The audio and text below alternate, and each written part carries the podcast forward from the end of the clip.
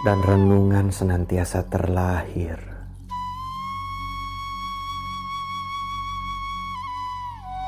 Waktu terus bergulir dan renungan senantiasa terlahir dari duka menganga tanpa ratap kata.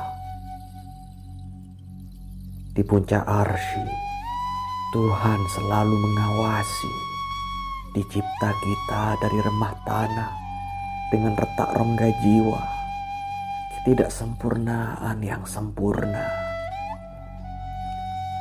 Lewat kening ia meniup, ruh kita menyusup, terbuka nyalang mata, memandang Tuhan semata. Sejak jatuh manusia pertama, abad-abad menawarkan tafsir atas makna takdir. Para nabi dan kitab suci menggemakan pesan hakiki dan renungan senantiasa terlahir. Bahasa kita terbatas membaca gerak semesta atau menerjemahkan lirih desir suara alam mimpi.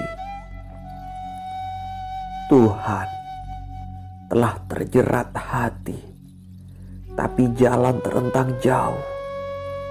Kita pun menanggung rindu di senyap kalbu, remuk dalam pencarian abadi, jalan kembali menuju asali.